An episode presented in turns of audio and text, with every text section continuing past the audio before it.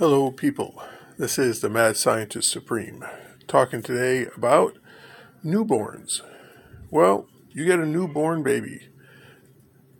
Before the baby is born, you need to start preparing to give the baby the best chance in life you can. First thing, when a baby comes out, its teeth, well, its mouth, eventually that baby may get cavities and cavities tend to run in families, even if you're adopted. It's not genetic, it's genetic of the bacteria in the baby's mouth. The parents tend to pass on their bacteria to the baby.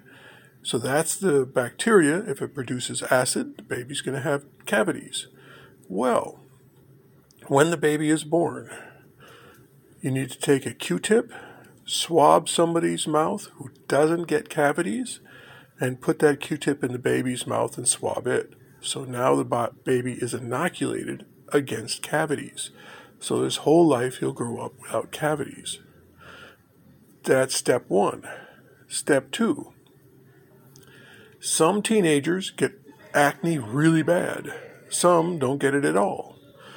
Well, you take a small baby blanket with um, this brand new, fresh out the box, and wipe it all over uh, somebody who didn't have acne as a teenager, or even a teenager that doesn't get acne. You inoculate it with the very best bacteria you can, and then wrap the baby in that blanket. So the baby skin will always have that bacteria on it that doesn't get uh, acne. Now, that's the two main ways you want to protect your newborn baby. Now, when it comes to vaccinations, yes, vaccinations are very good in general. Now, the new way that they're making the vaccinations with this uh, COVID is very, very bad for young people. it's not that good for old people either. Um, they have decided because the government gave the vaccination people in- indemnity, so they can't be sued. So if you've got something that everybody has to buy, and you can't be sued if you make it badly, do you have any incentive to make it good? No. They're putting out the worst trash that they can as long as they're not intentionally making it bad. They can just do it bad through incompetence or lack of funding. Oh, we just didn't spend enough money on it and it ended up bad. Well, whatever excuse they're going to use, it's bad. So, A, don't get the COVID. Don't let the COVID anywhere near you clean it out of your system if you can. But vaccinations in general, the older style vaccinations are absolutely wonderful, and you should get your kid vaccinated with the most pure, the best vaccinations possible. And in our current system, if a vaccine is recommended for children, then the vaccination vaccine makers cannot be sued. So even the older vaccines, the ones against diphtheria, they don't have an incentive to make it well. They got an incentive to eh, just make it. So there is a problem with our system. We need to fix that also. But you can also vaccinate your kid against uh, muscle loss. Now, some people have muscular dystrophy, where their muscles waste away and they will die as a child. However, there is a protein that when you work out, your body makes a protein. That protein triggers a second protein that stops you from building muscle. Well, if you vaccinate yourself against that second protein, then all your body does is build muscle without a brake on it. And if you've got muscular dystrophy, that's the break. So you can work out and live a normal life with muscular dystrophy if you've been vaccinated against the stop building muscle protein. So find that protein, get a cold vaccine, mix well, inject that, and your child will be unusually strong his whole life. Well, being strong is not a bad thing. Unless, of course, we're going through starving times and we don't really anticipate that again because, well, technology. So, how about heart disease?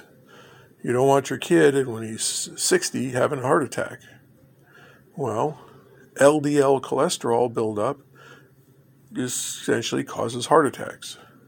So, again, get LDL, cold vaccine, mix well, inject that, now you've got a child that's immune to LDL cholesterol. They should never develop enough uh, LDL cholesterol to have any heart problems. Tau tangles. You can immunize yourself against tau tangles or the plaque that creates Alzheimer's. So you all don't have that. And so on and so on. We can make a child better. I mean, we made them better when we immunized them against smallpox. So now there's no more wild smallpox out there. And that's also not quite true. There's none in our population, but there are that smallpox in graves.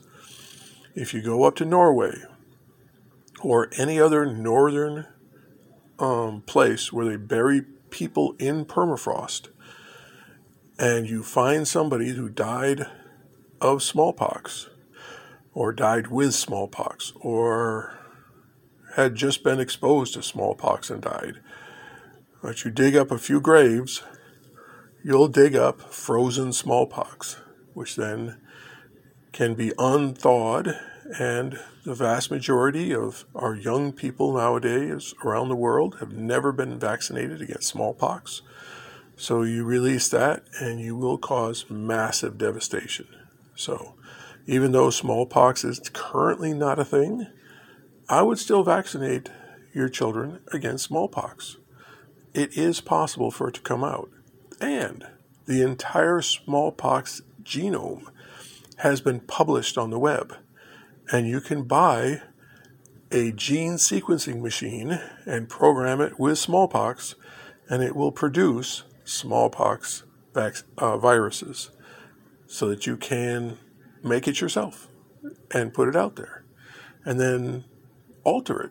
You can add or subtract whatever DNA you want to make it more communicable, more deadly, or only affect certain groups.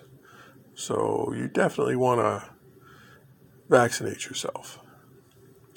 So vaccines currently at least are questionable, but I think the benefits outweigh the negatives.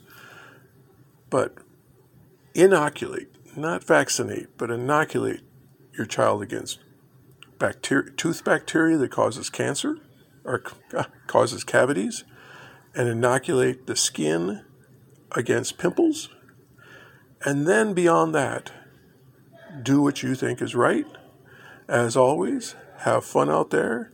And this is the Mad Scientist Supreme signing out.